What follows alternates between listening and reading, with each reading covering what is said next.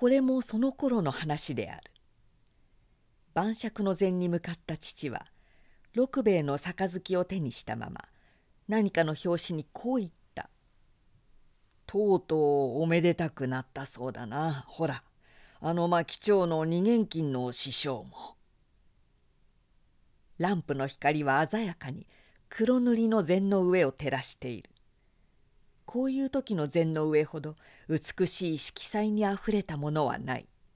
安吉はいまだに食物の色彩からすみだの焼きのりだのすかきだのらっきょうだのの色彩を愛している。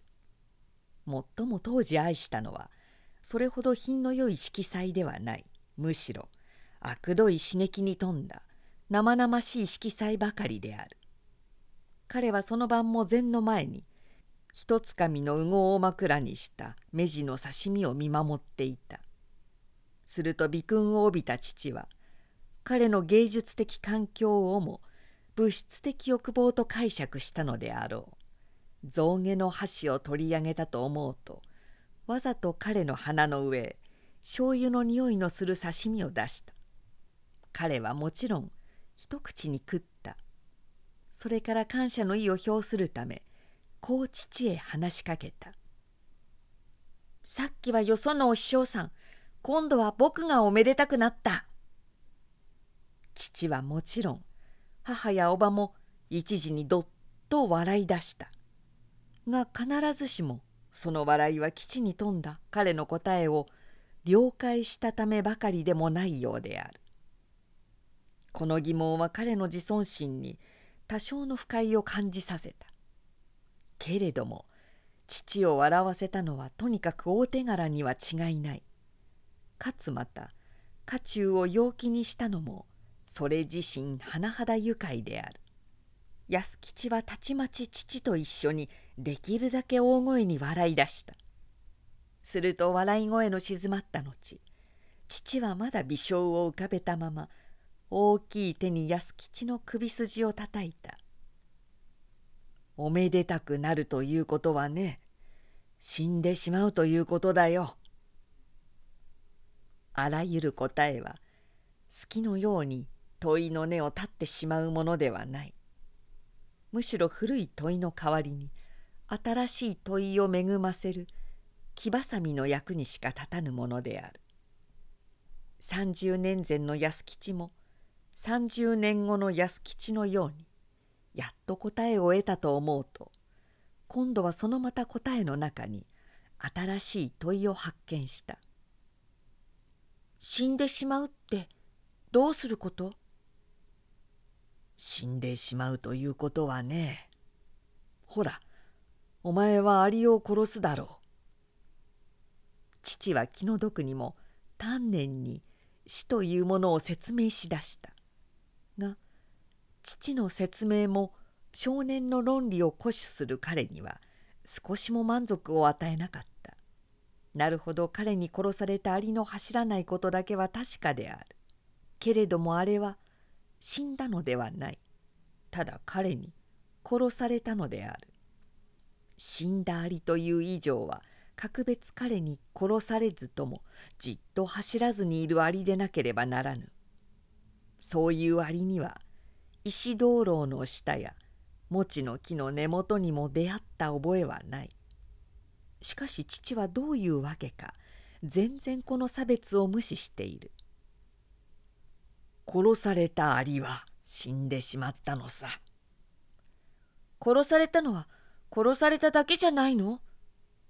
殺されたのも死んだのと同じことさ。だって殺されたのは殺されたっていうもの。言っても何でも。同じことなんだよ。違う違う。殺されたのと死んだのとは同じじゃない。バカ。なんというわからないやつだ。父に叱られた安吉の泣き出してしまったのはもちろんである。がいかに叱られたにしろわからないことのわかる道理はない。彼はその後数ヶ月の間ちょうど一角の哲学者のように死という問題を考え続けた。死は不可解そのものである。殺されたアリは死んだアリではない。それにもかかわらず死んだアリである。このくらい秘密の魅力に富んだ捕まえどころのない問題はない。安吉は死を考えるたびにある日恵光院の境内に見かけた2匹の犬を思い出した。あの犬は入り日の光の中に反対の方角へ顔を向けたまま一匹のようにじっとしていた。のみならず妙に厳粛だった。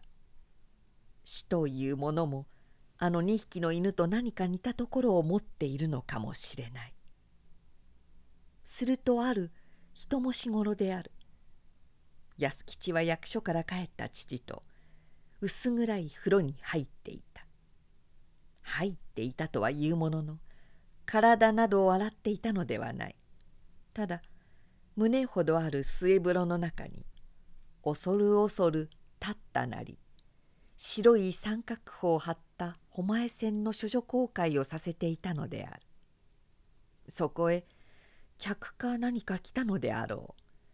鶴よりも年上の女中の一人湯気の立ち込めたガラス障子を開けると石鹸だらけになっていた父へ「旦那様なんとか」と声をかけた。父は海面を使ったまま「よし今は行く」と返事をした。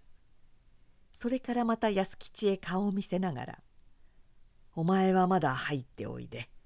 今お母さんが入るから」と言った。もちろん父のいないことは格別狛江線の処女公開に差し支えを生ずる次第でもない。安吉はちょっと父を見たぎり「うん」と素直に返事をした。父は体を拭いてしまうと濡れ手ぬぐいを肩にかけながら「どっこいしょ」と。太い腰を起こした。安吉はそれでも頓着せずに狛江線の三角砲を直していた。がガラス障子の開いた音にもう一度ふと目を上げると父はちょうど湯気の中に裸の背中を見せたまま風呂場の向こうへ出るところだった。父の髪はまだ白いわけではない。腰も若い者のようにまっすぐである。しかしそういう後ろ姿はなぜか4歳の安吉の心にしみじみと寂しさを感じさせた「お父さん」一瞬間狛江線を忘れた彼は思わずそう呼びかけようとした。けれども二度目のガラス戸の音は静かに父の姿を隠してしまった。後にはただ湯の匂いに満ちた薄明かりの広がっているばかりである。安吉はひっそりした末風呂の中に呆然と大きい目を開いた。同時に従来不可解だった死というものを発見した。死とはつまり父の姿の永久に消えてしまうことである。